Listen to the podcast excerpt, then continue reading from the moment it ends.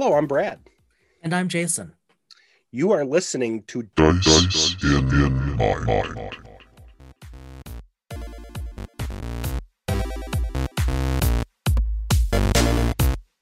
So we are now uh, two weeks later. This is the second half of our interview with Jim Johnson, project manager and uh, Poobah extraordinaire for uh, Modiphius Star Trek Adventures line. Um, just to catch you up, if you haven't, I would strongly suggest you go back and listen to our prior episode, which is the intro, where we talk a lot about Yeah. their the new upcoming release of the Lower Decks source book. This is this is where we need Wil Wheaton to do his radio room red alert. Oh yeah, oh Yeah. yeah, we should maybe. Yeah. I- what is it? If we use less than ten seconds of audio, it doesn't cost anything from a copyright perspective. Maybe we could plagiarize for that. I probably shouldn't advocate. I'm I'm glad we are recording this. yes, Yeah. okay. So, So- moving on. yeah, your fault. Um, but um, yeah, a lot of good info about um lower decks and the and you know and talking if we talk about the entry point to the game, Yes. you know, and now coming into this half, um, there's some interesting topics. One of them will will kind of highlight Yeah. um after this, but I would Yeah. ask you as you are listening, think of think of this phrase RPG as lit. Yep. RPGs as literature. This is something you and I have been talking about for quite some time. Emily, Emily uh, Care Boss, Yeah. two episodes ago really ran with this. But uh, I'll just point out before we transition over to the interview, the second half of the interview, that we we had the good fortune to reach out to someone like Emily Care Boss because you'll hear toward the end of chatting with Jim, Yep. uh, he made a comment to the I don't know if of- I don't know if that was on the recording though. I'll be honest with you to break the fourth wall here. I think we had Oh. that additional I think we had an additional discussion about this after um we hit stop. I think we covered some of it. We did cover some of it. Nope, you're. I think you're right. I think you're right. Yeah. So we didn't realize where he was going when he was talking about this, uh, and when we when we paused and we just because it's Jim, so we invariably talk for another half an hour, Yeah. because the man just apparently never sleeps. Mhm. But you you are right, Brad. Um, one of his closing comments was was well, you know, he just looks at this stuff as literature, and you and I just stopped. It's like, well, you and I have been talking about this for about a year, and we thought this sounds really dumb in retrospect. We thought we were the only ones. Like. eh, We probably just enjoy reading what everybody else is playing. And we said that to him. And he's like, I don't think so. I think this is an exceptionally common experience. And that kind of rocked our worlds. Yes. Yes. Um and and and we had additional discussion about it. And I think this is something that um we're going to talk more about in future episodes. Yes. Just and Yes. and thank Jim thanks to you because um you kind of were the burr in the saddle in you know that really kind of triggered us saying okay we really can run with this as a discussion topic and it's not going to completely bore people Right, right. It certainly isn't boring us, so you guys are all pretty much just held captive to that. So while you're here and held captive, why don't we go on to part two of our interview with the indomitable Jim Johnson of Star Trek Adventures with Modiphius?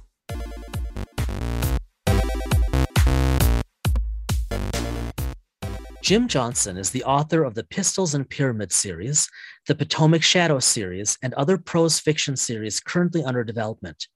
He has written sundry other pieces of fiction, including several stories published in the Star Trek universe, and has freelanced for pen and paper role playing game companies, including Modiphius, Star Trek Adventures, Decipher, the Lord of the Rings RPG, and White Wolf, Mage the Ascension.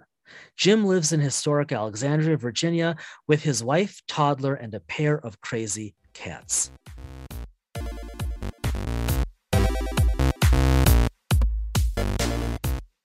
You brought up a good point that I didn't even think of is that because I I've been playing um I I took a break but I played online for a lot st- Uh-huh. STO and I have to imagine like you said there are people that wanted to recreate the STO universe on the Yeah. desk on on the on the table Mhm. So wow, I didn't even I didn't even ponder that. And Jason, I'll have to go back and take a look because what's nice is you've given us and the team has given us the tools Mhm. Oh yeah. to to move into the 25th, or if we wanted to play the 32nd century and and play Mhm. along with it and Mhm. use the tools that are in Utopia and all that to create material as we see fit. Mhm. You know, so that's the cool part. But you know, for Jason and I, we have our our Pathfinder class science ship. Jason was just giddy that I'd said that I'd be willing to play a science vessel, Awesome. and uh, Yeah. Yeah. and I Though- even picked the name out, Jace. I even picked Um, the name out. Yeah, yeah, you, you, yeah, because I'm GMing, so Brad got to pick. It's, it's, it's setting up well. Um, uh, there's several places to go with this, and I'm not sure we should. Um, I, I, uh, rem- we'll see what happens.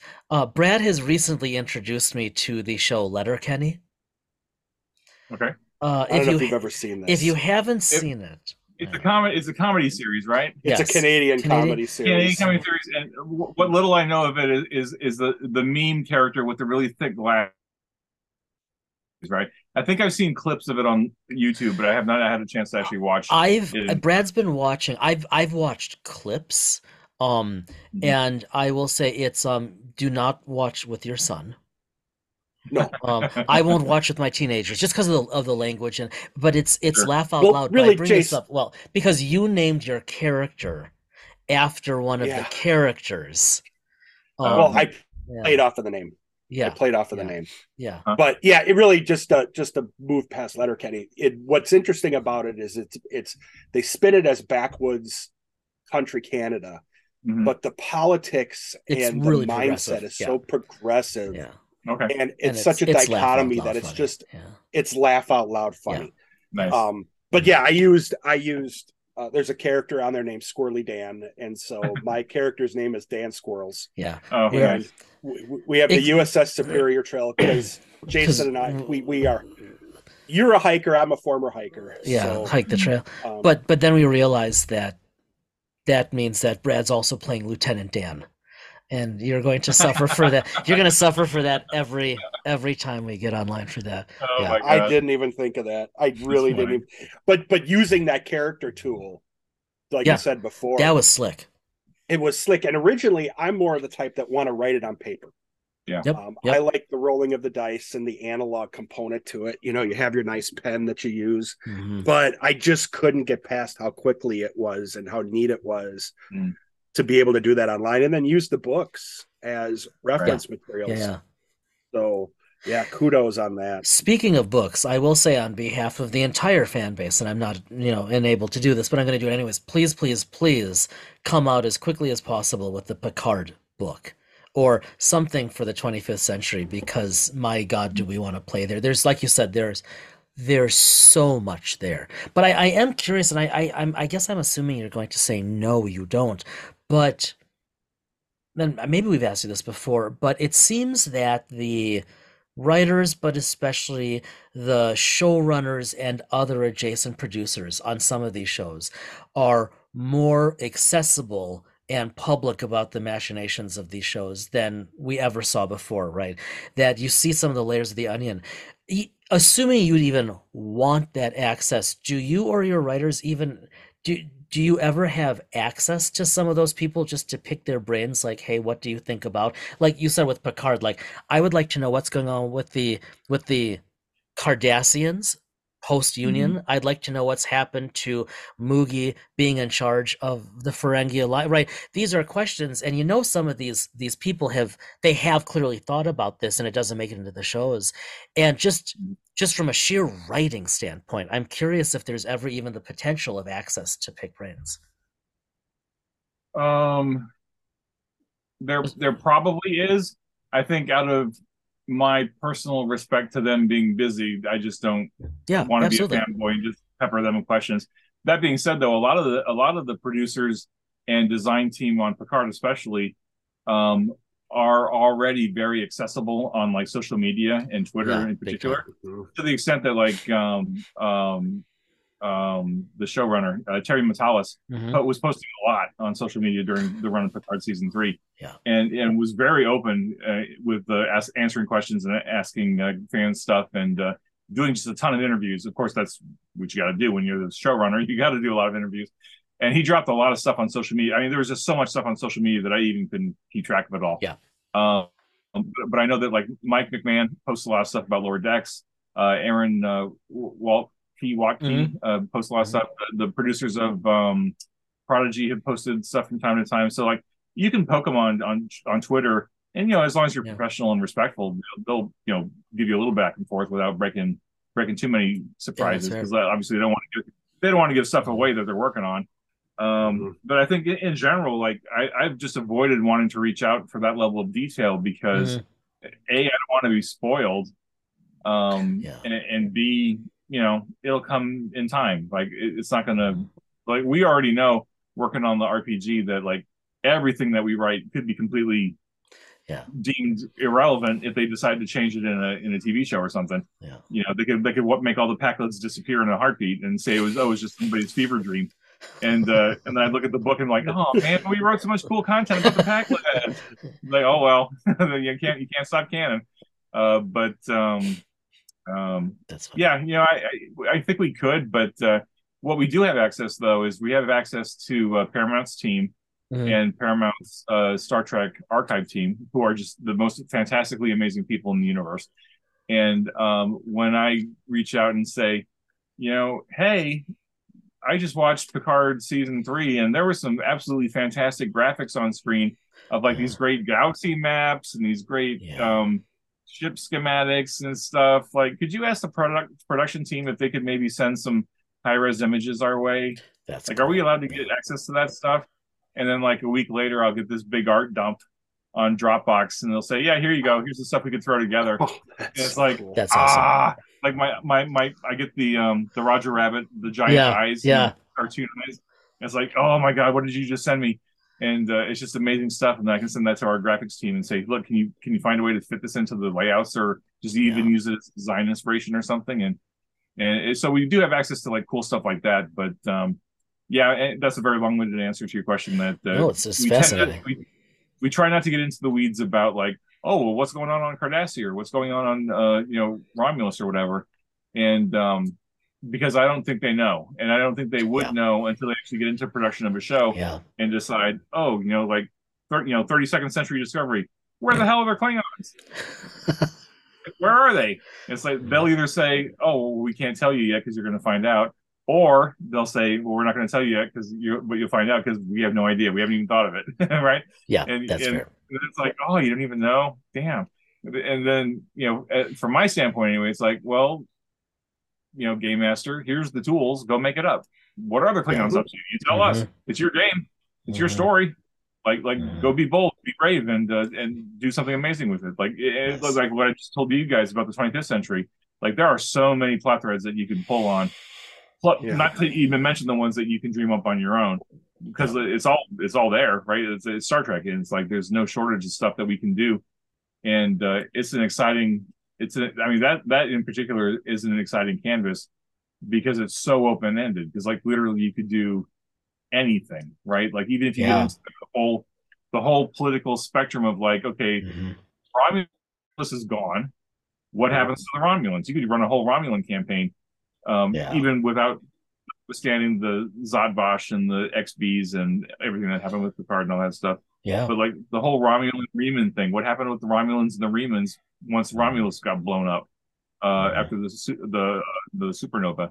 Uh, where are the Klingons? Where are the Klingons up to post war? Are they still friends with the Federation? Are they kind of That's right. tired with the Federation? Uh, Star Trek Online, I think, did a storyline where the Klingons weren't allies with the Federation anymore. And I don't Mhm. remember how that all worked out, but there was some some tension there.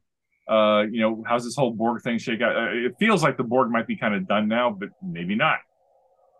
Who knows, right? Maybe maybe something slipped out. uh, so there's, I mean, there's all kinds of stuff you can do with it, and uh, I think, um, like, I mean, now it feels like the 25th century is a is a fertile ground for storytelling Yeah. in ways that we haven't seen in a while. Uh, of course, that being said, you know, there's still pockets of canon that haven't really been touched yet, right? Like between Enterprise and Strange New Worlds, that's pretty open. Yep. Like that whole Romulan War thing that didn't happen, that's pretty open. Mhm. Uh, the whole Mhm. movie era, like between the end of Star Trek Six Yep. and the start of Next Generation, like that whole Lost era thing. That's all Yeah. pretty much open season. And then 25th century all the way out to the 32nd century. That's all a blank slate, um, pretty much. So uh, there's there's great, uh, of course, even and then even in any era of play, you can still do your, your own stories and and have a perfectly uh, satisfying game, even Yeah. though you know what canonically.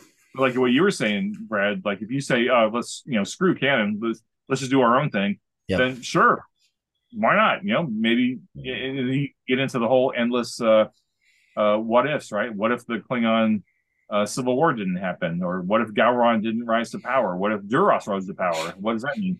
And then you Yeah. can just you know, what if and extrapolate from there and go off and running. So um, that, that's the nice thing about Star Trek is that we've got a gigantic timeline to play with and we can Mhm. do literally anything we want, which is kind of cool. We have the tools. Again, I keep going back to it. We have the tools to do it. Yeah. You know. Yeah. Well, So- and I think I think a bunch of those tools are what you and your team have done with STA. I mean, I I mean the core rulebook is beautiful, but I I think of like the the GM guide and the player's guide. I mean, those are, I mean, that's just that's just good reading. That's just beautiful writing. That's just like stuff like like some something dumb, but it sticks with me. Like, and I maybe I've mentioned this before to you. I don't know, but um, like when it's you guys actually get into the nitty gritty of like this is what Starfleet Academy is, and like like and this these are my words, but like this is this is basically the Caltech of the future, right? And that's Yeah. like that's my lens. But it's like, well, that's what was always intimated, but but uh, you know, like outside of like novels or whatever, which aren't canon, this was never put into words. And uh, you know, we we treat STA as soft canon, like you said. This is legit until until they tell us otherwise. Um, Right. but that level of development that you provide, it's just Mhm. like like the little bit you've been sharing online, uh, those those sh- uh, sheets from the proofs for the uh, lower decks book. Um, Mhm. it's like what you were mentioning earlier. First of all, I was just delighted to see the Pakleds. I mean, it, that that so could have been ignored, Yes. but but Yeah. but but I mean it because it's like look at the level of detail that's going into this, and like things like you said about like a day in the life of kind of stuff, and you had hinted at that in one of those photos, and it's like this is the stuff that goes deep that does allow players or just Trek fans to further immerse in a world because eh, okay, here's some stuff to think about that's not tied to like this adventure or this episode or this plot. I just think that's exceptionally cool. Yeah, yeah, yeah. again, it, it all goes back to uh, what I was saying about how um, you know we we uh, obviously my my my imperative for every writer is like, okay, you're working on this book, find ways to pack it full of as, as many tools as you possibly can, plot hooks, tools, ideas, throw all that on the page so that game masters and players can grab literally any sentence out of any book and find something to do with it, find something amazing to do with That's it. cool. and um, adding all that level of detail is i mean obviously it's super geekery uh, to do this but um, it just adds all that texture and content like I, i'm looking at uh, I, I'll tease I'll tease this a little bit. So this is chapter two, right? This is the table of contents for chapter two, which is all about Starfleet support operations. Like who Uh, the hell's going to write a book about Starfleet support operations? Well, you know what? We are. And so this chapter goes into And, detail and about even the font what is is- right. yeah, it, it, it- this is a this is a this is a riff. There's that one episode where they were doing like the movie version of Lower Deck. You saw the Yeah. dramatic, So dramatic good. um, 80s, uh, Yes. 80s uh, tiles, and so we went with that for the for the chapter heads. Gorgeous. Um, but so this chapter covers like like so the Cerritos and the California class ships are all about support operations. So like you got the frontline ships like the like the Enterprise doing all the cool first contact stuff, but then who are the schlubs who have to come in behind them That's right. to pick up the pieces and do all the politicking and all the diplomacy and the second contacts and the third contacts and like to get everything working like the, Yep. the they're the bureaucracy that comes in right to make everything function and so like how does all that work they don't really explore it on the tv show or, or the you know the, the ip all that much but but we do so we got tons of information in here about support operations we go into detail about like what's life like as a lower decker you know, in the subchapter is uh, called swabbing the decks. Like, what are you expected to do on a day-to-day basis? You're doing the scut work, you're doing the necessary scut work to keep the ship working, so that the senior staff has a ship that functions to go do the important stuff. Yeah. Um, we talk about reassignments and transfers. So, like, obviously, as Oh, a as a unit cool. officer, you're going to be you're going to be probably expected to transfer from place to place because your Yeah. career will grow, and you will get to a point where you're on a ship and your career aspirations there's nowhere for you to go so you need to transfer to a different ship where Mhm. you might get reassigned maybe you have a particular skill set that your ship is not actively supporting so they're going to transfer you or maybe you will ask for a reassignment so like how does all that work in a game how does that work uh, if you're a character that's worth knowing. Yeah. so we, we drop that kind of stuff in and like you won't see that in too many other rpgs because it's such a niche thing Mhm. uh, we do talk about um, you know promotion as a punishment we got we threw a sidebar in there because i just See, love that is so cool. um, we talk about career pathing we talk about you know building your career in starfleet it's um, really cool. I mean there's just a lot of stuff It- it- Yeah. one of the things I liked about this book, and this was intentional, um, partly because a couple of my writers really pushed me, but because I thought it made sense, is that um, we've we've kind of edged into the into the random table aspect of game mastering. You know, Yeah. back into the like the classic '80s when I was D and D uh, game master. Like I really loved random tables, like random encounter tables, just random stuff to happen Yep. to help me with my game. And so we started, we dropped in some random tables, and one of my favorites is uh, mandatory bonding time. So if you need, Oh you need God. ideas for your lower deckers to find something to do, roll a d20 and grab one of these random mandatory bonding events off of Oh here. my god. And just as an example, um, uh, holodeck theater, like uh, grab your costumes and go play on the holodeck in, in some sort of play or something. Uh, Klingon acid rocket concert. Go see a Klingon acid rock concert, right? Yeah, bang. Um, and then uh, the last one I thought was great was uh, making the, making the gross fun.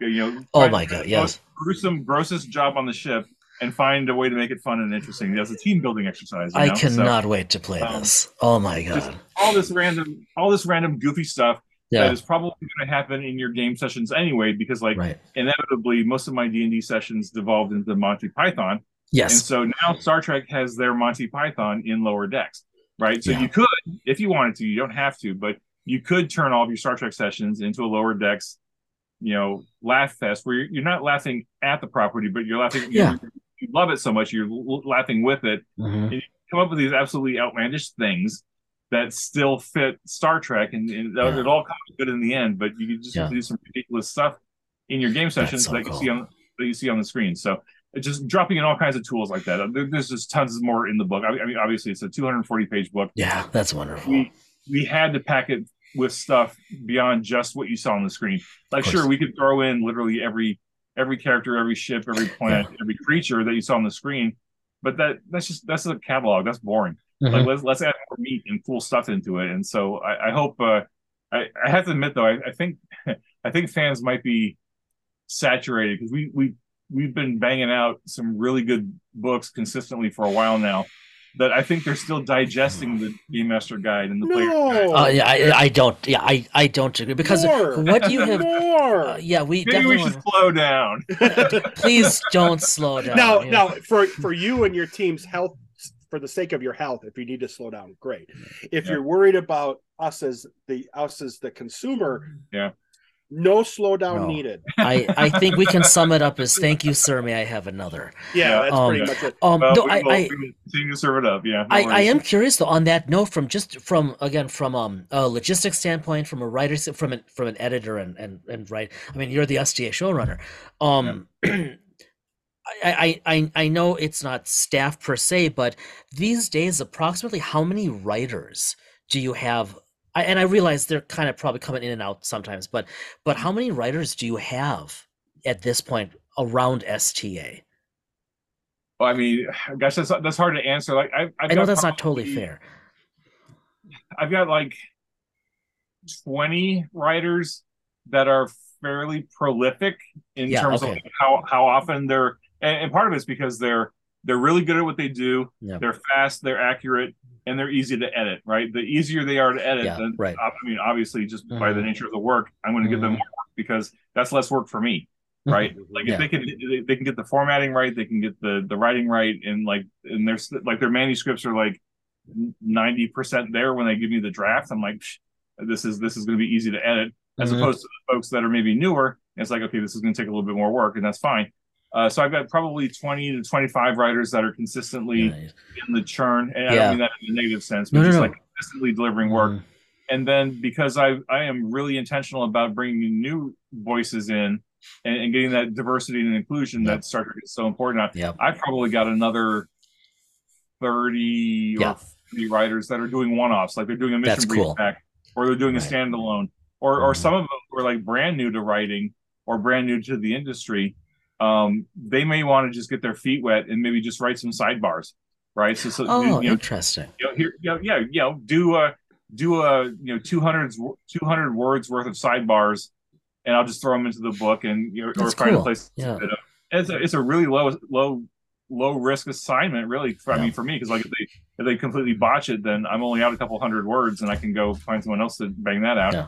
But uh, it gives them an opportunity, and it gives them that first Yeah. professional credit, and then they can do it with it as they they can either say, oh, you know what, I got my stuff into a Star Trek book, I'm done, I'm happy, or they can say, well, Right. this is this could be a start, a stepping stone to something to something more.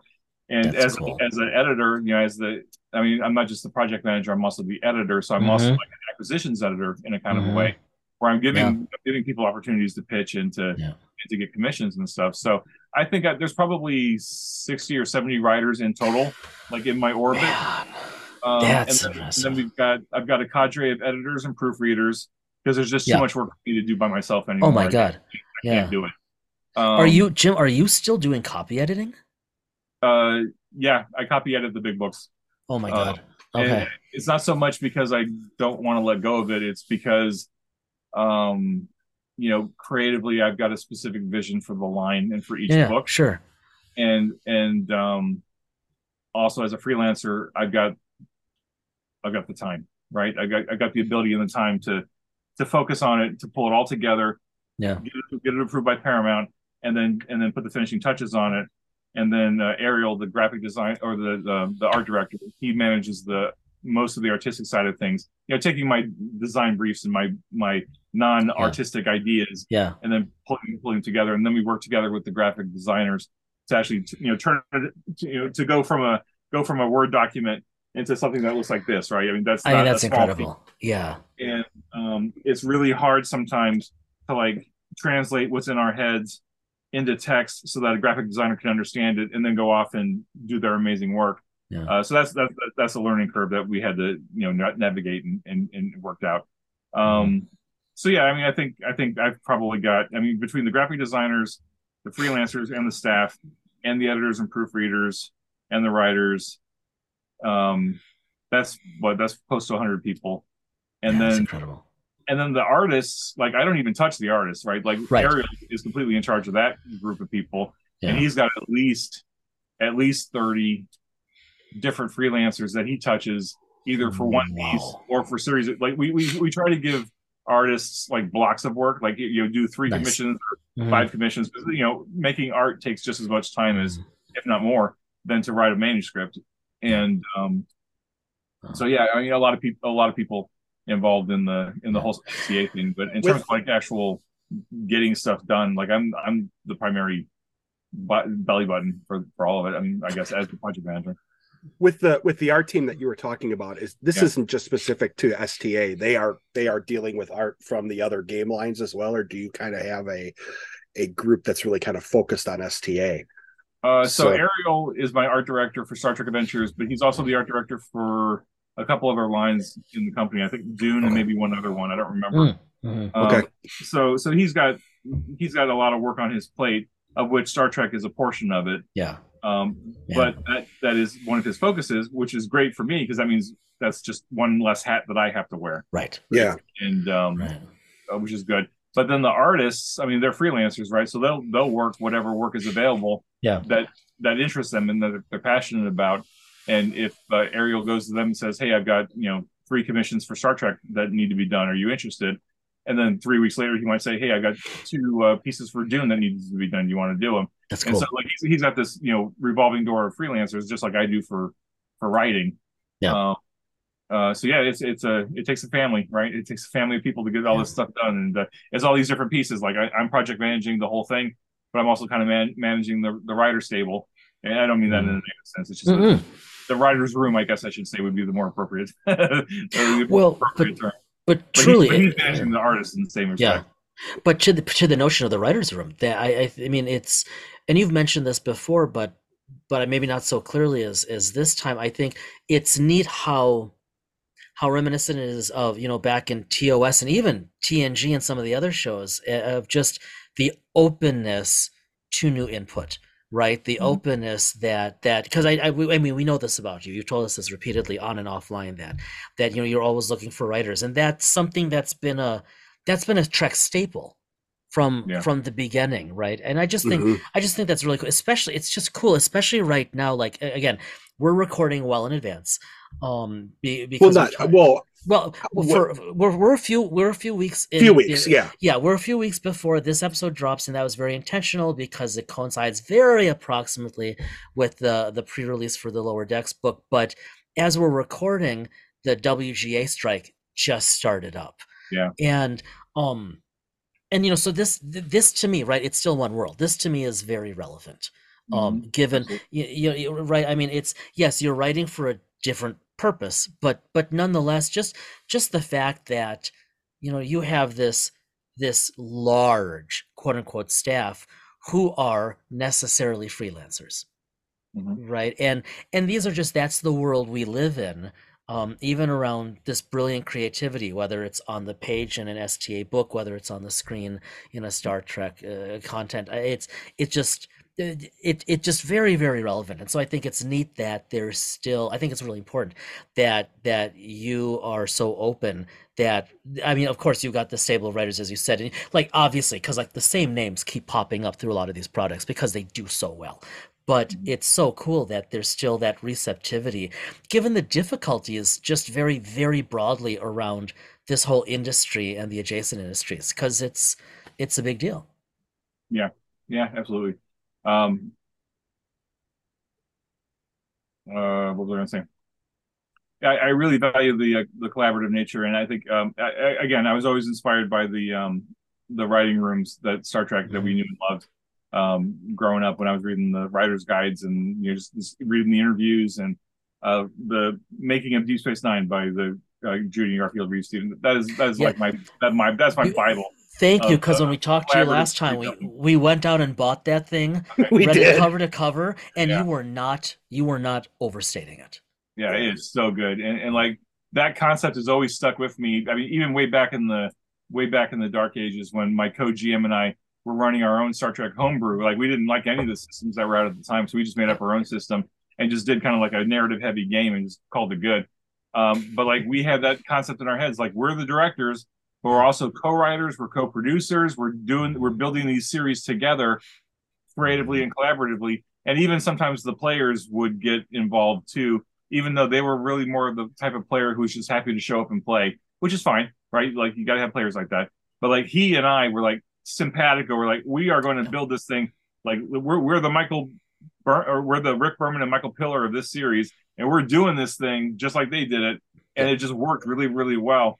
And uh, when I kind of stumbled into this role on Star Trek Adventures, I was like, I really want to do that, and it just doesn't. It, for a while there, it just didn't quite fit because I didn't. There, there wasn't another staff member that was that level of yeah who had the time and the passion to do it and I was like, well, I got these writers, and uh, and and so yeah. over time, like the first couple of books I did, I I did a really detailed outline with really specific word counts, and mm-hmm. really really got into the weeds into it, yeah. and then handed it off to them and had them basically write to the assignments, right? Which was good, but I really felt that was kind of constraining, right? And so I what I started to do is what I started to experiment and said, okay, I'm going to put this outline together for this uh, for like this crew pack or whatever and yeah. uh, but I want your feedback. I want like I invited you know the four writers I wanted involved in it. And I said, okay, here's my notional outline. You uh, you all know the franchise and the series just as well as I do, if not better. So like, help me out, right? Help like what details am I missing? What what other nuances can we add? What what other things from that totality of that season or that series can we add in here to make this even more robust? you know, given we have a page count and we have a, a word count constraints that we can we can only hit to a certain point, and like your overall assignments are only gonna be like you know four thousand words each or whatever. But within those constraints, like go crazy and go you know take the outline and go run with it, and kind of lead them to be collaborative and creative with me, and you know bounce back and forth on email or bounce back and forth on chat or whatever. And I've discovered that the more I do that, the better the products are in terms of like a cohesive, like mm. collaborative thing and I think I enjoy that more than just like dictating to somebody, I want you to write a thousand words on the Klingon Empire, or I want you to write, you know, two thousand words on, you know, Pakled mating routines or something. And, and it's it's it's better when you get the writers involved in the outline early on because they get bought into it, and when they see that I'm flexible and like yeah, or or even like in the middle of a draft, somebody will say, "Oh, you know what? I think we really need this NPC in here." And I'd be like, well, yeah, if we can fit within work count, go go write it. Yeah, go go go crazy, and that makes sense. Or they'll say, oh, hey Jim, I think you missed this. I think we really should have a sidebar about uh, you know what does Kolinahr really mean to to Vulcans. It's like, oh yeah, we should probably go into some detail on that. And then they'll go they'll write it, and I'll just drop it into the draft and whatever. So I, I really embrace the collaborative nature, and I think that just ties right into Star Trek, right? The whole teamwork and team building, and we're stronger as a team as opposed to a bunch of individual parts yeah. or whatever, right? So you're not micromanaging. You're turn. You're in effect that you're turning turning them loose to empower their creativity. I am. Yeah, absolutely. Because you know? I, I think it. I think it. I think the end result speaks for itself. I think um, uh, the Discovery book and the Shackleton book and um, Utopia Planitia were all very collaborative on the back end, uh, and you know under the or back end under the hood, however you want to call it and I think I think that elevates the product. And anything I can do to elevate the product, whether it's intentional or unintentional, is, is going to be a win for fans. Um, so yeah, hopefully, I hopefully the fans see it. Let me let me ask a question about um, because I think you've kind of, and again, I don't want to. I find this fascinating. I know there are a lot of folks out there that that are work in the tech world that are you know you and i come from project management background and and, and continue to do it they had Modiphius at one point had pm jobs listed online but i don't think people mm-hmm. necessarily necessarily understand just listening to you talk and having us talked over time and knowing you mm-hmm. um, yep. that it's not straight pm work you're not just running you know you're not just running in microsoft project and drafting timelines and things like that this is a this is a different type of PM work where you're really multifaceted mm-hmm. um, just by the nature of of the yeah. IP that you are caretaking, mm-hmm. you know. So I yeah. just found it because I know because when I saw the post, I was like, oh, I, you know, and I and it may have been for something different, but I'm like, oh, I know what what someone who's doing that does, and you know, mm-hmm. I'm like, like I'm like, ouch, because I think you carry in the equivalent of like 4.5 FTEs worth of work in your in your yeah. in your in your in your in your your briefcase or whatever the case is. Yeah, I'm so, a, I'm, I'm a I'm a I'm a bean counter's dream because I can wear four hat four different hats. I can just put hats from time to time. And you don't have to pay extra benefits or uh, extra uh, time mm. off. And that kind of High output, low labor cost, right? exactly. Um, but uh, no, you're right, and I think uh, I am I am a I am an oddball beast in that not only am I the project manager, but I'm also the line editor, right? So yeah. so that's two full time jobs in and of itself, and I'm, I'm, somehow managing to get all that done uh, to varying degrees of success, I would think. But um, I think that I think that helps. Again, you know, not patting myself on the back. I think that helps to create stronger products because not only am I doing the sausage making in terms of like the bells and whistles and the schedules and the invoices and the contracts and the endless emails but but like all that ties into the the line editing and, and making the, the each product more coherent and complete and and uh, tied into each other and bringing the teams together. And I mean ultimately any project's going to live or die on the team right? The, yeah. the personalities that you bring in yeah. can they work with each other? Are there egos involved et cetera et cetera? And uh, you get all that worked out and then you got a high functioning team that is performing well and can do stuff you know without asking right? Like if you know not that i push them with timelines or anything but like like certain individuals on my team deliver drafts within a couple of weeks of me getting them an assignment to the point where they're they are so fast that i don't even look at their stuff for up right. to a month because wow. it's like you're wow. too fast i can't even look at your stuff because i'm working on I'm working on three other things that are going to come up before this, and uh, which you know I'm grateful that they're so speedy and efficient, but it's like it's almost too efficient. uh, but uh, but yeah, it's just, you make it all work, and um, uh, I don't know where I'm going with this. But, so well, yeah, I, no, I sent you off on a tangent. It was it was more. this is interesting. Well, but yeah. but this is I mean it's it's interesting. You know, talking about the sausage making with you, yeah. especially because this is such right. This is this is such a unique thing building these mm. RPGs and all this. So I have I do have a question because this is this is really dumb and it's in the weeds, but I I've been going through the books and I and this keeps coming up to me. So, um, not like you, but I I write a fair amount in a totally different world, but a Mhm. lot of the writing I do is collaborative, right? And boring. well, that is a defensible argument, but still, but but still um and so like you know uh, thank god for google docs and whatnot. Okay but when the stuff that i'm writing it is more or less linear. Okay. Uh, there there isn't layout right? And then I, I i look at well like we look at that beautiful thing of, of the lower decks campaign guide. Okay there's so much layout and it is so core it's fundamental to all of these books right? It's got to not just be written well but the layout has to be beautiful. It has to make sense. It has to look track and it has to be readable. And so from a writer standpoint and i i, know this is really dumb and basic but we're, we're making a sausage here so i'm curious you're like you see everything obviously right? That's not supposed to sound as nefarious as it probably did but right you see everything but you're writers so like when you're in draft stage is there any layout or all these or is there just just this plethora of documents for these separate pieces like i know how i know how i write what i write and i know i'm very uh, super intentional about everything because otherwise we get lost especially i mean it's a book it, my god 240 pages i mean there's so much there but Yeah. but how do you behind the scenes i mean especially because you're juggling so many writers giving input on this what what does it look like to you in the process what does it look like to them does that even make sense Yeah, yeah, yeah. So um, I think um, every project begins with an outline, right? Yep, whether absolutely. it's, whether whether it's a high level outline or it's a really detailed outline where I say, you know, this product is going to have eight chapters. Here's the eight chapters. Here's the titles of the chapters. Here's what I think some of the sub chapters should be, and then uh, you know I'll do bullet points. You know, this chapter Mhm. should cover this, this, and this, and this, this, and this.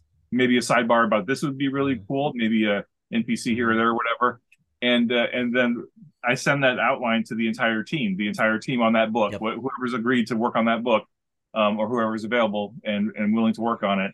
Um, I'll send them that entire outline, and uh, Mhm. at this point, it's a uh, it's on our Google Google Drive, so it's a shared document, Yep. and they can go in there and they can pick at it. They can uh, if they don't already have assignments, you know, maybe somebody will say, oh, you know, I'm really passionate about talking Sure. about Mhm. that element of what do you do when your senior officer dies and then comes back unexpectedly like what do you do about that the, the whole Shaxs thing right and someone says oh i'm really passionate about that can i write that little section or whatever Yep. and uh, they all have their word count constraints that they've been contracted to work to work at but then you know we just take that outline and we divide it up and, and they go off and Yeah. write um, so they all see the outline so they all have the Okay. broad strokes of what the book will look like when it's all said and done but that's really just a starting point because what happens then is they all go off and they all write their sections right and I am confident that a lot of them, because they're all a lot of them are friends with each other and have are you know either professionally or just socially. But like I'm confident that they are talking to each other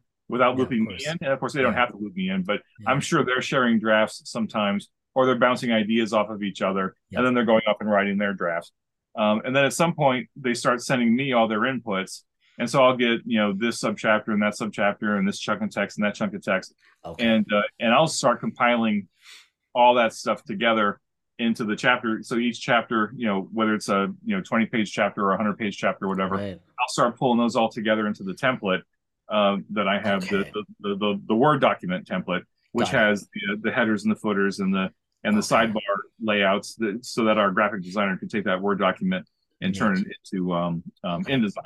Uh, but Okay. so um, I'm the I'm the one who sees all the pieces come together, um, and then once everything's together, you know, I'll do a top down edit of it, Yeah. really detailed, getting into the weeds, track changes, all that stuff. yep Um, if there's time, I'll send that compiled draft out to the writers and say, okay, here's the places that you need to tweak or fix or whatever. yeah Um, and then they'll do that, and then send, and then they'll start they'll start seeing pieces of it coming together.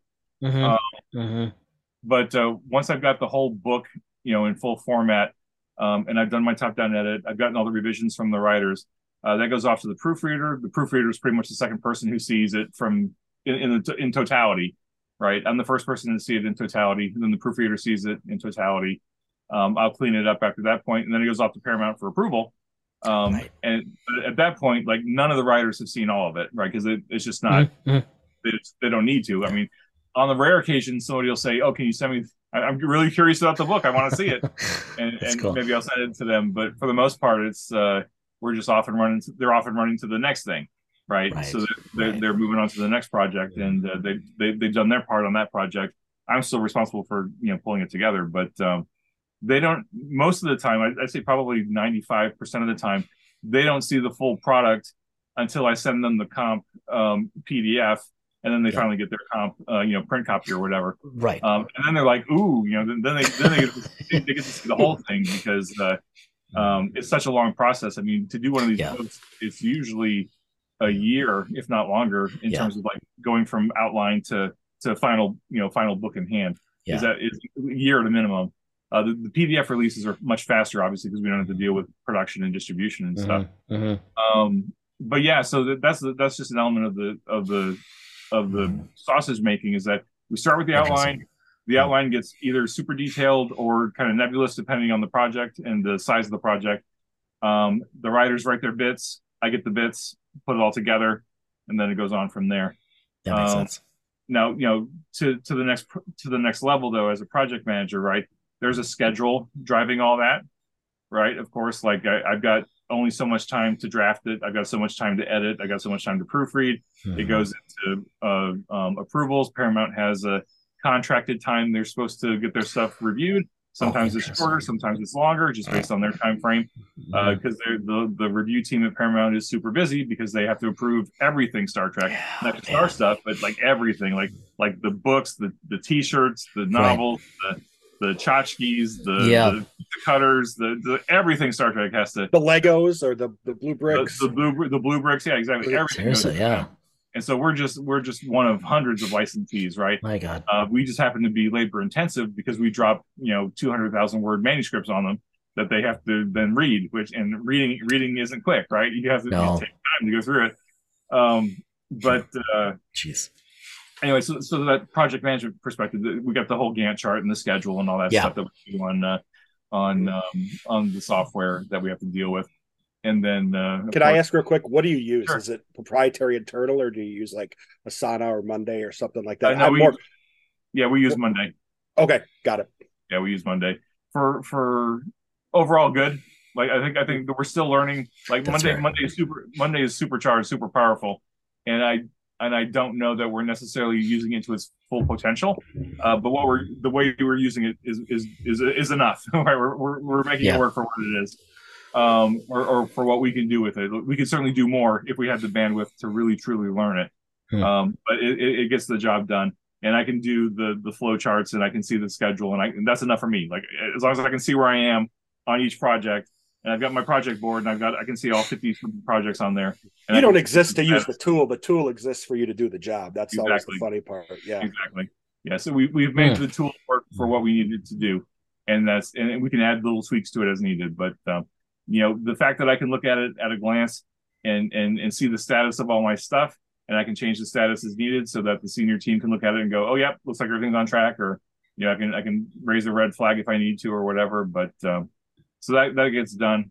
Uh, of course, project management. Uh, you know, for those who want to get into it, not just for RPGs, but just in general, it's a uh, it's an endless amount of email. like I think I send I, I gotta send at least 150 emails a day, and I'm probably Oh getting as many back. And that, that's daily. I mean, that's it, it, it, sometimes it's like piddly stuff, right? It's a it's a writer saying, uh, "How did we decide? How did we decide to spell K't'inga again? Is it two apostrophes or one apostrophe? Is it italics? Is it not italics? Or then an, an editor will say, "Hey, there's a typo in the style guide. Can you fix that?" It's like, "Sure, I'll fix that." So it's like it's like sometimes it's big ticket item emails Mhm. that like really need some focus, and then Mhm. and then otherwise it's just like it- not to say piddly stuff, but it's like it's low impact, low Yeah. difficulty type of stuff that is quick to answer. But you know, if you have a hundred quick to answer emails every day, it takes time. time. That's, Mhm. that's just time. That's time. Uh, so yeah, so it's a project management is a is is just a ton of email, a ton of cat herding, and then somewhere in there you get to do fun stuff sometimes, depending on the project. If you like the project anyway. It's Uh, funny because Jason we ha- we do some operational stuff and how we store these these you know these Oh yeah, File obviously management. these zoom yeah file Yeah. management and Yeah. and I have storage and he doesn't so we do some transfers and he's like hey can you can you do some transfers when you have a minute I I said to him I go shoot me an email because I treat emails like tasks and I organize that way So I warned him I was going to send him a series of inappropriate emails that he would be obliged to complete his tasks, but we'll we'll see how that we goes. project managers know how to put anything in the dumpster too if it's if it's called scope creep and let's be honest Yeah. most everything funny. that Jason sends me is scope creep time creep or just he's just playing That is that is Yeah. fair. So, Yeah. yeah Um, after the lower decks book comes out, or a- a- at whatever point that it's off your hands, right? Like, like you, that doesn't mean you're not going to be worrying about it, watching it, but when your work is done and it it moves off to the next step, do you get any downtime? Do you? I mean, is there any any respite before the next big big? I know, I know you've got tons of projects, but is there going to be a, a? Are you going to have a chance to actually like slow down for a little bit? that's easy there is there is no rest. The- the- I, I have been, uh, gosh, I they they made me the project manager in uh 2019, right after Gen Con, because it, was the last day of Gen Con. I was like, hey, I've been working really hard at this for a couple years now with you guys as a Mhm. writer and an editor, and kind of like the the backup to the project manager.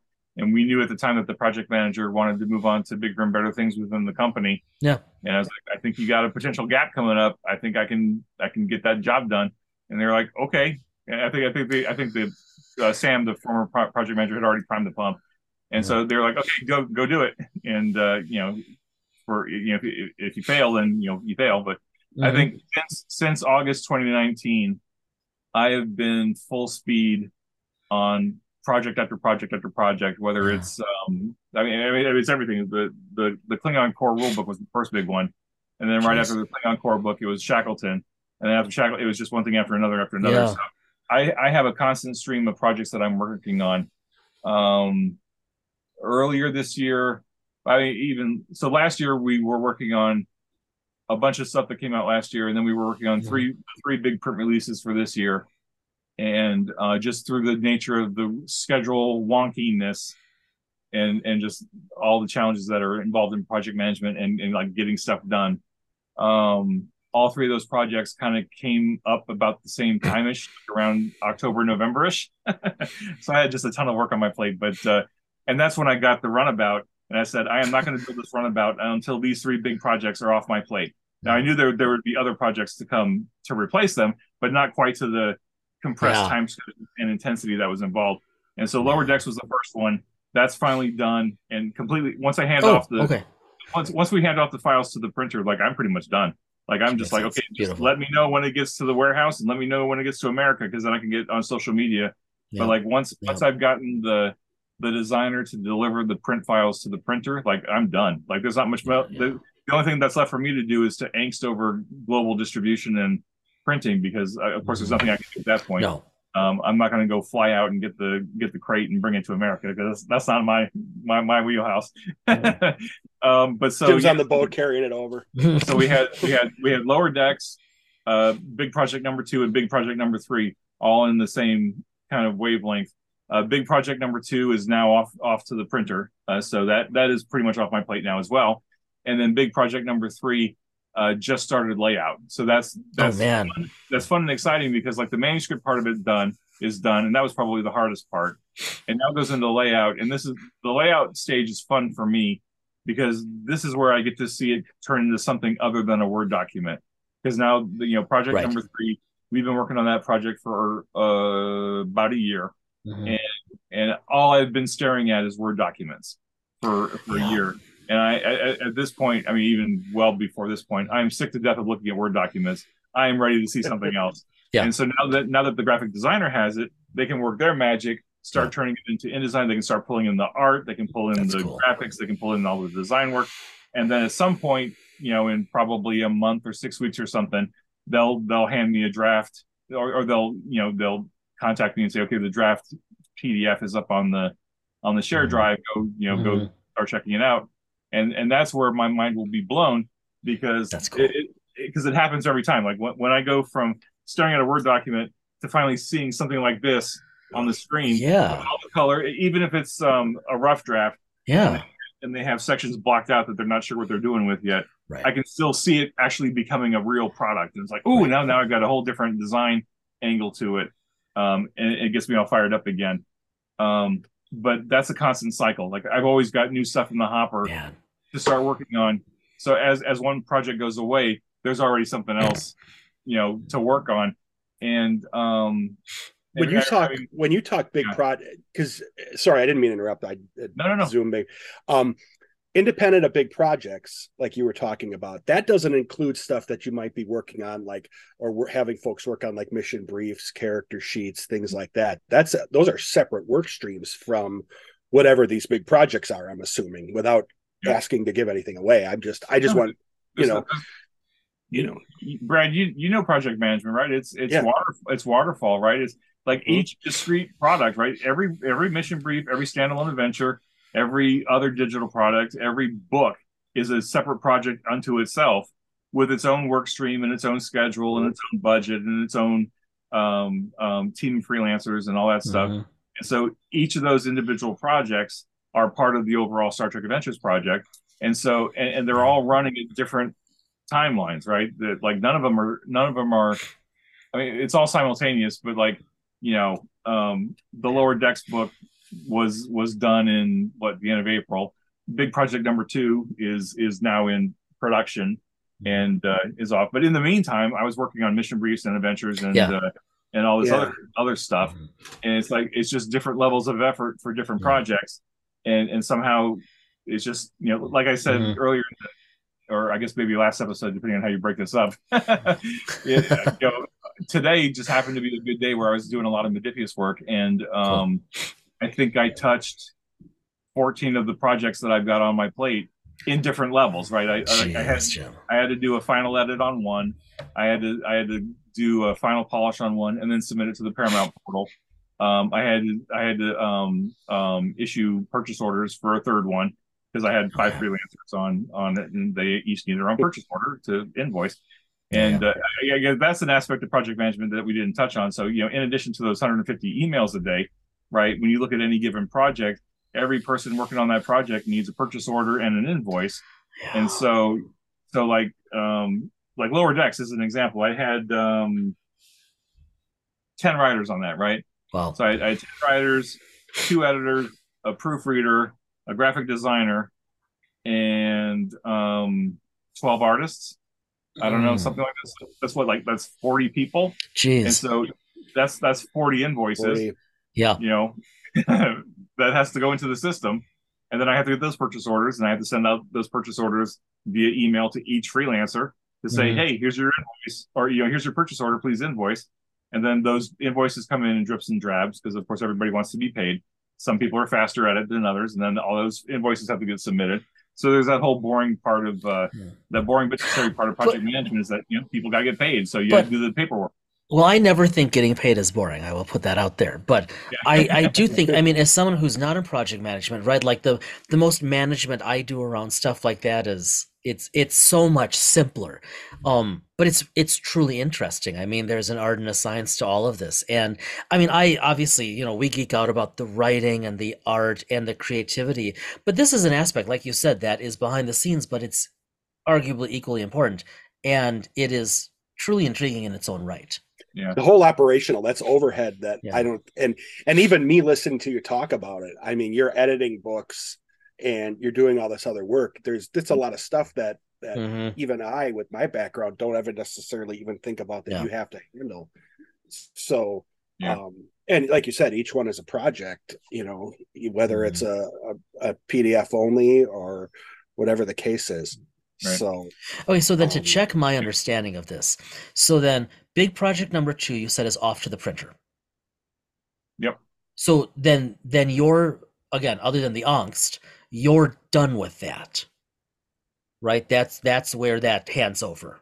Yeah, all, Okay. the the vast majority of my angst about that one is is now behind me. oh good. uh, okay. For, for Excellent. good or ill, the, because, you know, like I mean, like like like a lot of projects, like at a certain point you have to get it out the door, and you can't futz with it anymore. It, it's got to become a thing. And if it's got some warts in it, that's fine. You know, typos happen, little errors happen, but you try not to Oh, think yeah. about it. And you hope as that you hope that it's as good as you can make it, Yeah. and then you send it off into the world, and then inevitably the fans will say, "Oh, you, you got a typo on page sixty-three, and you got this thing wrong on this page." It's like that's okay. Congratulations, you found it. We, we left it there for you to find. yeah well but i mean we've said this before we've said this got talking to a lot of people on this podcast that that what you all put out i mean the star trek adventures products are so well proofed i mean let's be honest there's Thanks. there's a but it's but it's gorgeous and we've talked about this with some of the people who've worked with you i mean i mean we we're, we're intrigued by a number of games by a number of genres and there's a spectrum you know you've got some super creative stuff out there that is just poorly proofread right it's Mhm. inexcusable that there should be right you spend that much time on something it, Right. it it shouldn't be like i don't know if this says something good or bad about me actually i'm pretty sure i know but but like when i read oh, I'm a- pretty sure too. yeah, I, I I'm sure. But like when I read, and I, almost everything I read is nonfiction, and so like when I read, I like take notice of how far into the book do I get before the first typo, right? Mhm. And like if I can get a couple hundred pages, I'm like, well, that's incredible. But with a Mhm. lot of the RPG material out there, you you don't get a couple hundred pages in, right? True. But with with what you guys put out, I mean, it's it's so clean it Yeah. just the the errors are almost non-existent Mm-hmm. which which just kind of blows my mind because i can't im- i mean well copy editing sounds just abysmal in the best situation but i can't imagine doing something like that with material like this because of its nature that just that's a special skill it's got to be Yeah, yeah. And, well, I'm gratified to hear hear you say that. So thank you very much for that. I'll, I'll give that to the team and, and uh, make sure that you know that the work that we do is, is appreciated and noticed. So that's Oh, that's God, awesome. yes. Uh, but yeah, copy editing is a is a skill unto itself. And uh, fortunately, I, I've got that skill from my my background and my professional career. Back in the day, in my in, you know, I went to school and got a degree in uh, English nonfiction writing and editing. So that that was my professional direction, for good or ill. Like, who wants to do that for a living? But if you're detail oriented, like that's where it is, right? And, and I've just got that ability to focus. I have, you know, uh, some somewhere on the autism spectrum or ADHD or whatever, but like the ability to hyper focus and cool. find those little super super detailed things is is a blessing and a curse. Yeah. Um, to where sometimes I can't read for pleasure sometimes because the typos smack me in the head and I, I get I can't get past it Mhm. uh, sometimes. But um, but I've I've learned by working on Star Trek Adventures or working in this kind of environment, like you have to let go at some point, and you Yeah. can't. Like I, I do have a checklist. I have a checklist that I go through for every book, every product.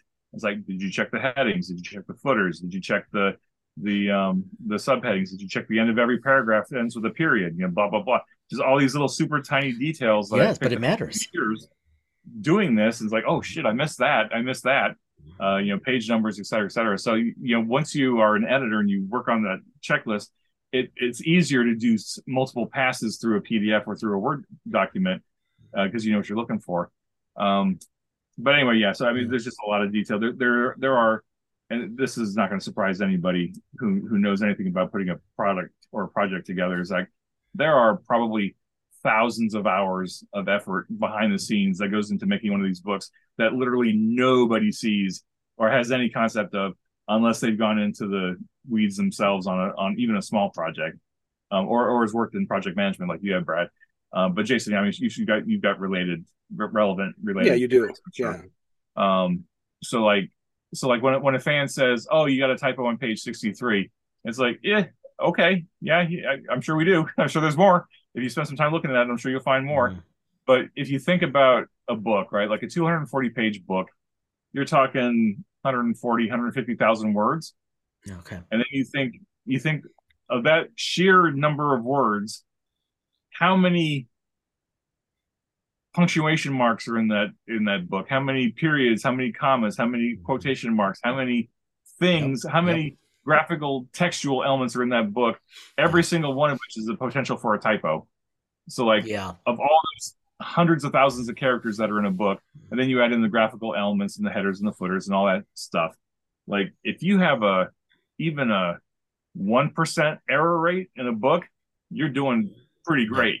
Yeah. Like I, I don't remember what the latest percentage is in the professional world, but I think like professional nonfiction editing and writing and proofreading, I think the big houses shoot for like a three to five percent error rate, and they're big honking like three, 300, 500 page nonfiction books or something. Okay. Five percent might be high, but even like a three percent error rate is like if you're doing that, that's pretty freaking amazing Okay. given the amount of stuff that's in a book. And if I can, if I can, you know, publish a 240 page RPG book that has like one percent error rate, I, I that's a gold star for me. Yeah, Not that seriously. Yeah, it is. Like, there are no awards for for good editing for RPG books. Like nobody cares unless oh, you're Oh, a fan. I, I, yeah. I, I don't agree. I think, I think the whole readership cares when you can read through something that's super clean and doesn't detract. That matters. Mhm. I will say, you know, as Yeah. we as we wrap up here, it, Yeah. you know, thank you again and thank the team Oh, for everything you all do. Yeah. I Jason and I go back to this idea of RPG as lit and as Yep. literature Yeah. Yep. and all this material, Shackleton, Utopia. We read Oh. the we haven't Yeah. we jokingly we've we've read the material hmm tons. Now we're getting a chance finally to have some time to play. Yep. Yeah. Um, but we read it, you know, and I Mhm. have obviously the PDFs. We talk, Mm-hmm. you know, when you guys, you guys will on occasion issue an errata. I have the, you know, the errata docs. You guys are really good at PDFs, but really for all of us, especially now as we talk about this, this golden age of Trek Plus, Yeah. um, having all this material and the tool sets for us to even play outside of Yes. what you've already provided. Mhm. Um, thank you. And obviously, I I'm not going to ask you to come again because you will, and because we're going to ask you, so we know you well. Jason's already working on the smoking. I am jacket thinking of or- a smoking jacket. I have some ideas. Oh, Yeah. very nice, very nice. Yeah, And it I- can't, Jason, it can't be one of those like like you go to Amazon and get like the one you put on a poodle. This has got to be something, you know. I have. Uh, it's. I'm not going to promise it's going to match Jim's hat. Okay. Um, but but, but I I wait, wait, it's going to come with the requirement. We'll see you wearing this at the next con, right? But, Yeah. Oh, yeah. yeah. But no, no, no. Yeah, definitely. Number five. the- uh, uh, we you might know, you might promise is a get you might get Yeah. number three because Jason I'll be number one in the poodle. You might get the number three Dice in Mind T-shirt. Oh no, no, no. We're going to send him something of value. Yeah. Okay. Ouch. Oh, there you go. Ouch. well, hey, thanks, thanks again. There's Oh, stuff so that we haven't even talked about that we're going to Yeah. have to have you back and talk about again. And it sounds to me like there will be things that that we'll be hearing about, you know, throughout the year and into Yeah. 2024 that you'll have to have you come back for. So, Mhm. um, Mhm. very excited for for lower decks. You've already teased the idea that there's always that potential. We'll see that in in Q3.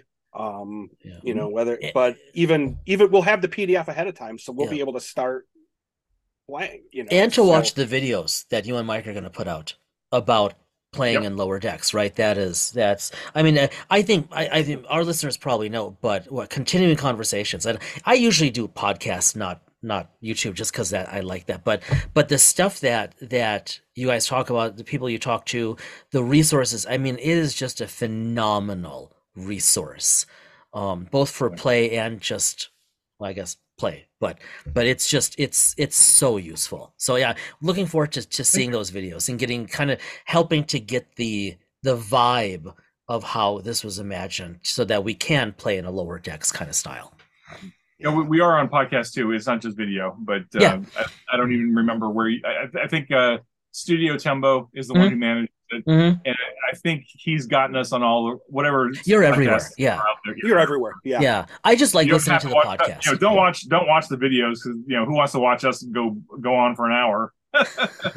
yeah, you just listen to it, but uh, you guys can get away with it jason Yeah. and i i have say this a million times Yeah. we have faces made for radio It, it So, but yeah. it is funny Yeah. though. I mean, because you guys really do get excited. I mean, especially well, Mike. Like yeah, he just looks perpetually enthused. So it is. Mike, Michael's Yeah. very excited. Yeah, Yeah. and, Yeah, and we just that's get- cool. we just get like I mean, it's like you guys. I mean, even uh, to a lower level because you you guys are finding ways to get just some really a list talent on here to talk We've with been you. And you guys just doing amazing work yeah every time Thanks. you do an episode. I, I'm so impressed. Um, really appreciate like, that, Jim. Like I said, like why are you having me on when you've got these other great? Oh, on the please. show? Are you kidding? But uh, one we we appreciate that and two don't undersell your don't Mm, don't oh my God. yourself No. oh, thanks, We thanks. love talking to you. Appreciate that. Yeah. Um, but like, just like as the Star Trek Adventures circle continues to expand, and like we keep pulling people into our orbit, like Thomas Maroney and Jody Houser Yeah. and Jackson Lanzing, and Yeah. and uh, I've even got you know Dr. Erin Macdonald writing for me now, and uh, Oh. Jessie Gender, like all these, people are out there Okay. writing for me. Just have of course, to we're say, gonna get him on the show. everyone knows this, but Is that a teaser that you got? Yeah. Because we've had her on Uh, the show. yeah, I guess it is. yeah, and so so I'm glad I didn't ask that question before. Um, uh, Erin is awesome. She is just Yeah. a, a heck of a person. Yours. Oh, I'm so Super glad to hear that. Oh my god. Yeah. she will be. I mean, everyone that that that all this material is phenomenal. It'll be fascinating to see what Mm-hmm. What comes from your collaboration with her. So Yeah. we had a real. It was a real treat is, to have her on this the is show. Star Trek, though, right? I mean, to your mm-hmm. point, Yes, I mean, totally. this pulls for this exactly, right? Yep. So cool to see you guys, Jim. Thank you so much. It is just always a pleasure hanging out with you. Yeah, Yeah. Jason, Brad, thank you so much for everything you do for the not just the industry, but for Star Trek and just in general. You guys are doing amazing work, so keep it up.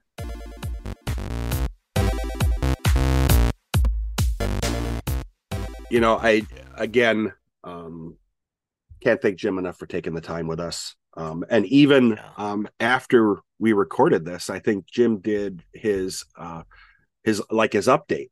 His uh, was it out on Twitch or was it YouTube? We watched it, the update on the Star Trek system. Yeah, And yeah. even very graciously called us out there for a second. Thank you so, much for that. Yeah, Yeah. Um, and I listen I listen to it just because I get information from that, even with us having him on the show. Um, hey, that makes Dice in Mind. Uh, uh, it, that makes us STA canon, right? Oh, sure. Okay, we'll go with it. go with it. Jim, I- if you're listening to that, you can you can you can respond back and Yeah, and Jim, if- if if uh, if any of your writers need uh, uh, an NPC, uh, I would strongly recommend Brad's lieutenant, who's a science officer. We can talk more offline. it's great. Um, yeah, because there's well, I think we've talked about it. There's there's I think we talked about this in another episode too, where um I reference there's a lot of references to a show that we watch called Letter Actually, okay, know? okay. So I'm I'm gonna just totally waylay us. Yeah. This is the first time I've ever had this thought, but I'm kind of I, I just okay. Just run this with me. How cool would it be? And I, don't actually mean this rhetorical. I'm actually putting a question mark after this. Okay, okay. Because our wives would be like, not at all. No. And please stop talking to us. Yeah. Um, Or or about us on the podcast. right, right. Oh, oh, if they only knew Yeah. um, that we keep telling people they have better judgment. But Yeah. but really, how how how cool would this be? Can you imagine there being an NPC in Star Trek Adventures with your name? Like it intentionally, like because of you. Like there would be a Brad Brown as like an officer on one of the ships or whatever. Like well, that. it'd be cool, but I can think of probably 99% of the population that would probably be better, mm, you know, further ahead in line than me for having one. But I'm- wouldn't it? But but I'm I not, get it. s- yeah, I, and, I get and it. God forbid they would actually be based on our real characteristics. oh God. We'd be we would be one of those characters that had the the the they would we would have the red yeah, it. Someone grabs the sheet, they're like, "Well, wait, this can't be right." Yeah. Well that's gonna be that's gonna be the first NPC that gets killed off. yeah, So yeah, the whole whole cadre of red shirts. Um, okay, so sorry, I didn't quite know how to react to that because because normally when you're when you when you, you had a little you- bit of fear in your eyes, Honestly, I did because said when that. you preface when you preface things the way you just did, yes, nothing good comes from that for me. I think it would be no. I think it would be. Well, it's like so it's so I like was a bit Riker, surprised yeah, it was Picard. benign. Fair enough. it was it benign, Was, yeah, it was benign. Yeah. But I was I was not expecting that. I was fearful. Um I mean, who wouldn't want to play Brad Brown? I, I guess. I mean, I'll be quite honest with you. I don't have it in front of me, but I've told you, and I think I've mentioned on here, I play um I'll roll dice for sports games. Yeah. Um, there are a couple companies out there for the very few of you that might be interested. There's one called Strat-O-Matic. And Strat-O-Matic, you you they create a card for each major league baseball player um with in effect a system on the card that if you rolled it the stats for that player would be almost completely accurate to how they really played. So, Oh, um, wow. And I actually and I actually have a card made. I had a card made that was me, so I could play in Oh, that okay. universe. So I mean, I've had I think I- it'll be awesome to have a have an NPC after me, but I can tell you which stats really could be improved upon. Yeah, I mean, let's be honest with you. If I were to like for the baseball game, you could guess that my stolen base count and my speed are probably not like I mean, top notch. Even I run faster than you. Do you want to really Not- talk about running? Not what not elegantly. Okay, okay. And I would dispute one, you're not elegant, and two, I could run faster than you. I guarantee it. And I doubt it. And in fairness, that video you saw so many years ago, I was carrying a large tripod at the time. No, you were not. Oh, wasn't I? No, and one, Oh, that's it wasn't a video you I watched. It was the video I created Oh, that's because worse. you and I were out. I'm in, confabulating. I, I'm conflating two memories. yeah, you're. Oh yeah. This was it when we were in Oh. Phoenix. Yeah, let us not talk of this further. Yeah, well, okay. because because I'm actually thinking of my Tucson trip, the within like a year of it. That's why. Oh yeah, that's different. why, It's different. okay. Yeah, very different. Oh, I remember now. Yes, let us not speak of this. Yeah, we'll move. You brought it up, but we'll move on. I'll give you that. I'll give you a free. Yeah, that was that's on me. So going back to to to Jim Johnson and Star Trek Adventures. Sorry, that just our well, we pretty much purpose. we pretty much sullied this whole episode by Yeah, completely really. going off on a weird tangent. right. but- Jim has got to stop um, slumming it. but yeah, pretty much. I will say though, and I mentioned this, I believe in the episode. Um, I love reading the Star Trek, the the Star Trek Adventures books, like books. Like books, yes. You know, and I do that with a lot of material. I do that. You know, I recently did it with the Spelljammer books for D and D that they just came out with more recently. Yeah. Um, I'm. We'll talk about what I'm reading now in GM Corner later. Um, Yep. But I love. I mean, first of all, Utopia Planitia. I love that book with all the Oh. starships and everything. Oh yeah. Um, and the the carryovers and some of the bleeding in from STO and everything. I just. Yep. I mean, you know. And and the the GM guide and the player's guide are, I think, exceptionally good literature Yes. in the game. However, before we transition here to, to start to wrap the episode, um, I want to call out something that we've been we've been really thinking strongly lately, as as we've been moving through a couple of the published adventures. Yeah, for I know where you're, I know where you're You going. know where I'm going with this. Yes. Um, and I say this because I've been GMing these first couple, right? Yeah. We um we we played we did we did s- uh, a duet with me GMing. He was a PC. We did uh what is it? A Star Beyond the Stars.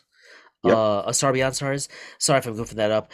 And um and But that- modified a bit. But modified. uh, absolutely, we homebrewed a bit. Uh, Yeah. absolutely, wanted to want to bring it a little more in line with a few, not the plot at all, with No. a few of the it, the nouns, if you will, with a few Yep. of the specifics that I thought would resonate more with you and your interest in Trek. Yep. And and what stood out to me was just how well it was written, how much I enjoyed just reading through the adventure. And and now we are playing Lurkers, right? Mhm. The first one, uh first uh adventure published out by Modiphius for uh lower decks. And it's a totally different feel. And in its lower decks, and it's just as good of a read, not to mention a play. and and what's what's so interesting is is the all this material yes there are people that write in you know there are a lot of different people writing a lot of different material in that in the in the sta world um Yeah. all of it you know you go and read i go and i was rereading shackleton recently Yeah. um Yeah. you read these mission briefs and you know me i'm a i'm a hoarder and i actually i think i have the whole library of all of them I think you Um, might. I think I might um PDF as PDFs and I've printed some out. Yep. All of that is just the way they write them, the way that it, they, you know, the way that all these people use the same kind of recipe. Yeah. Um, everyone has their own little indelible mark on it, but it, they're just uh, it's fun to read them, They- independent of whether we game them or not. They all feel like an actual episode of Trek. Yeah. And they all read like lit. So I 100% agree with you. They are worth reading on their own merit. Before we before we jump over, isn't it or isn't it funny though? You said something to me because I don't remember what I actually was doing in the in the game at the time, but I think I I don't know if I called out or if I I I don't remember I was issuing an order because I was playing a lieutenant, but Yeah. I was the leader of an away mission. Yep. Um, and you said, "Wow, that you sounded just like you were on an episode of Trek." Um, Yeah, that I was. can't remember- cool. I can't remember what it was. s- right, you didn't really. It's not. It's not what you said. Is so much. Yes, I. It, I remember the moment though. It was. yeah, It was so in keeping with the story, and that was because the the writing and the crafting of the Yes. story put you so much into it that Mhm. you were just you were just there and it really flowed i like i think if i recall i stopped you did. the game for a moment i'm like you know what just happened it's like that that literally was you were in it That's a, that's exactly what you did, and and that still resonant. I cannot even remember what it was. I think it was literally it I was, was I was hailing the ship, I think, or something like that. Or- yes yes it was it was not a mundane it was a mundane thing but yeah, it's like th- and this that has never happened for us before not No. with pathfinder d&d not, not with anything as much as we have loved some of these other games Yeah. um the and, and part of it's probably just our deep familiarity with trek but Yeah. still um that is the first time where i think either of us not to mention both of us felt like we were truly in world yeah. That was pretty cool. So really looking forward to our next session. We'll get that on the on the calendar soon.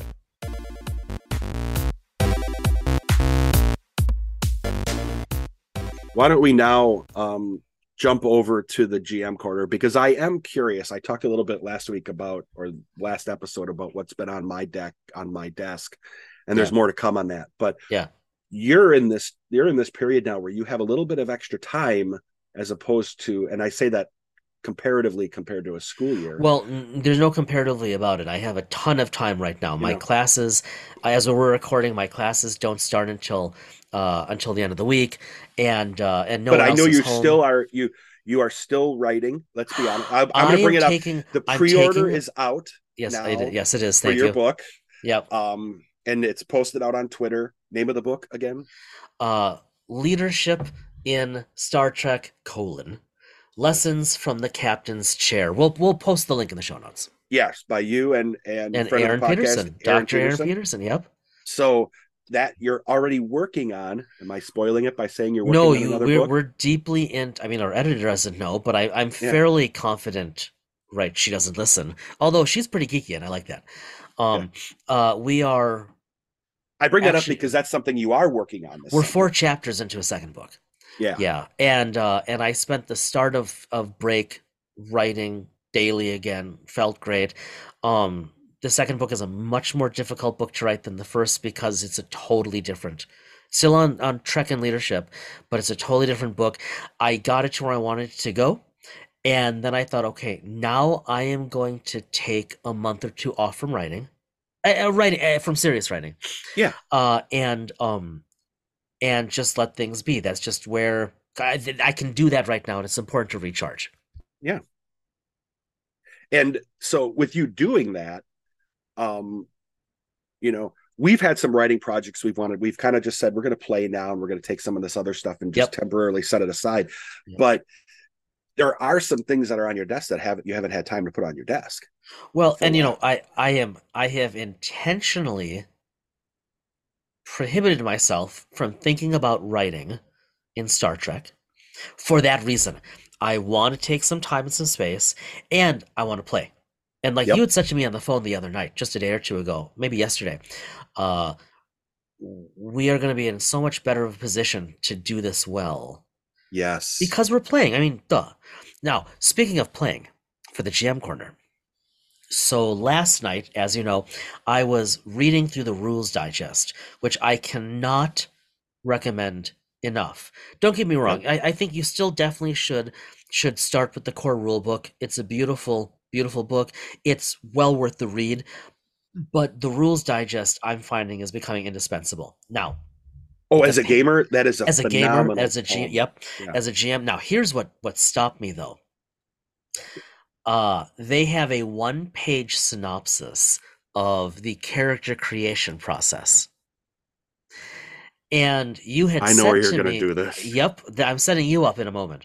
Yep. I'll just wrap up on my bit here by saying, uh, you had you had texted me like, uh, I don't even know if it was today or yesterday. it was you're like, two like- days ago. Okay, two days ago. Okay, I so you going. planted the seed. Thanks. Of Yeah. you know, we we still are two or three sessions away from being done with lurkers Yep. that I'm jamming for you, and you're like, I you're like you me. I should work on generating my PC along the way so that when you finish playing through lurkers, we switch and we're just ready for you to GM the next adventure. And it's like, oh, that's a great idea.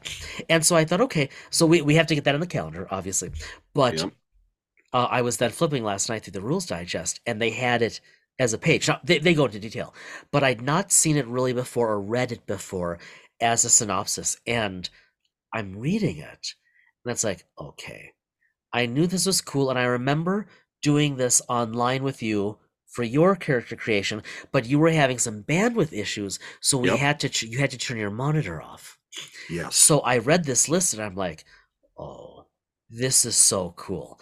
Now I'm going to pause there and I'm going to ask you to wrap us up by asking Has character creation lately been on your mind, perchance? Ah, oh, you're such a smarty pants. Um, amongst other things. Yeah. So Those are the ones we can say on here. yeah, yeah, exactly.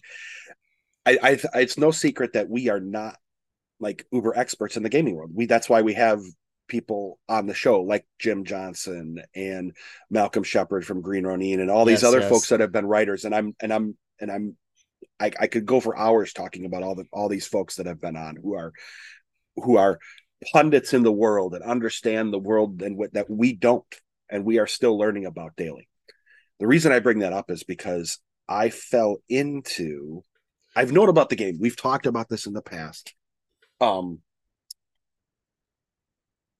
Mongoose Publishing publishes a version of Traveller. Um, and it's the second edition. It came out in 2016. They had a, a new version of the core rulebook come out in 2022. And Yep.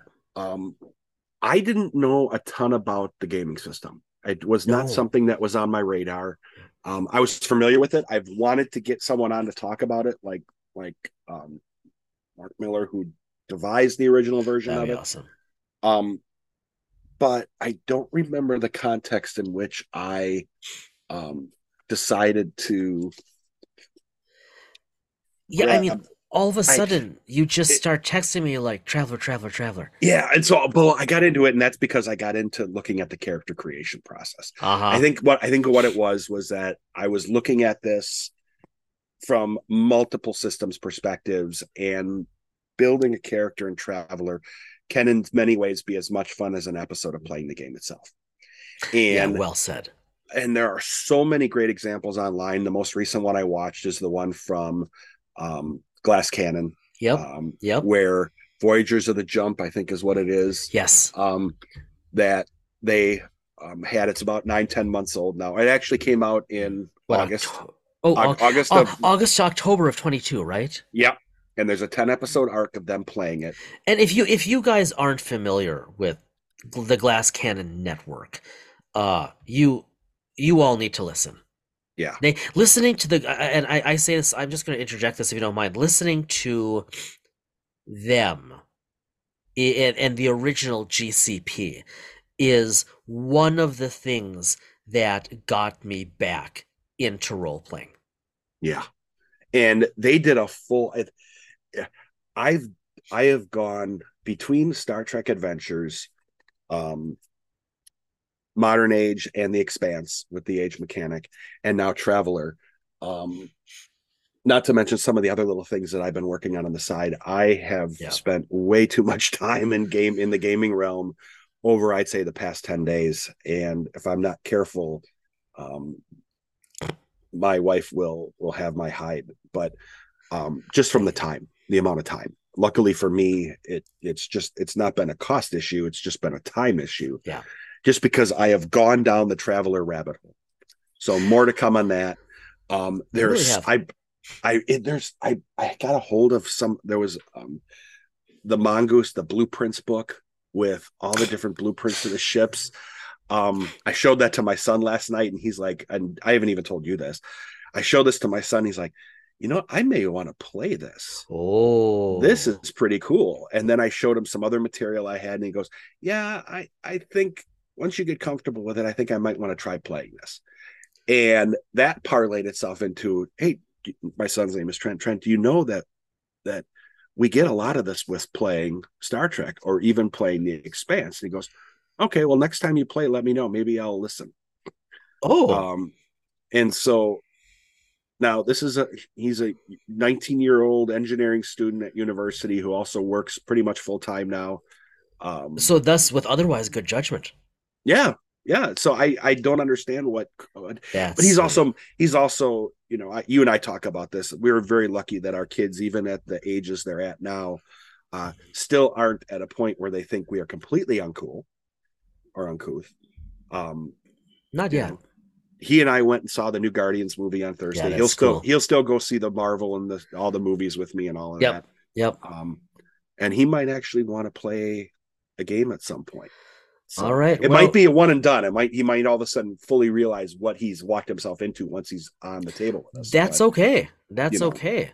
Um, well, you know, you all will be among the first to know if Hmm. that happens because we will we will have a full postmortem uh, on this podcast if that happens. All right, everybody. On that note, as always, be well, stay well. Wait, before you go, Uh-oh. Before oh. we go, Oh, I have you to do one thing because we haven't done it in a while because you sent these to me. Oh, you know don't know funny you're gonna do this. I was thinking the same thing tonight. There, did you hear? Did you hear it? Do it again by the mic. Did you do it? No. No, uh, No, Zoom has too good a filtering. Brad is trying to roll dice in a tray. Hold on. No. Nope. Okay. Kudos to Zoom's AI. They are st- they are the Star Trek Adventures Yep. dice. So a dice set. Well, that was quite dice the denouement to our episode. okay. uh, actually, though, it does it does uh it does allow us to uh to say this though before which we almost forgot. Um, this will not be the last time you hear from Mr. Jim Johnson on this podcast. Uh, plans are already in the works for a fifth interview as early as later this summer. Brad and I are currently shopping for the promised smoking jacket.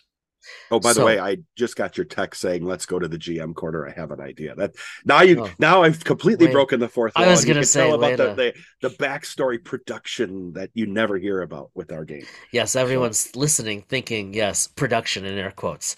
All right, we're going to try to wrap this up for a 14th time. Be well, stay well. We will see you all in a couple of weeks.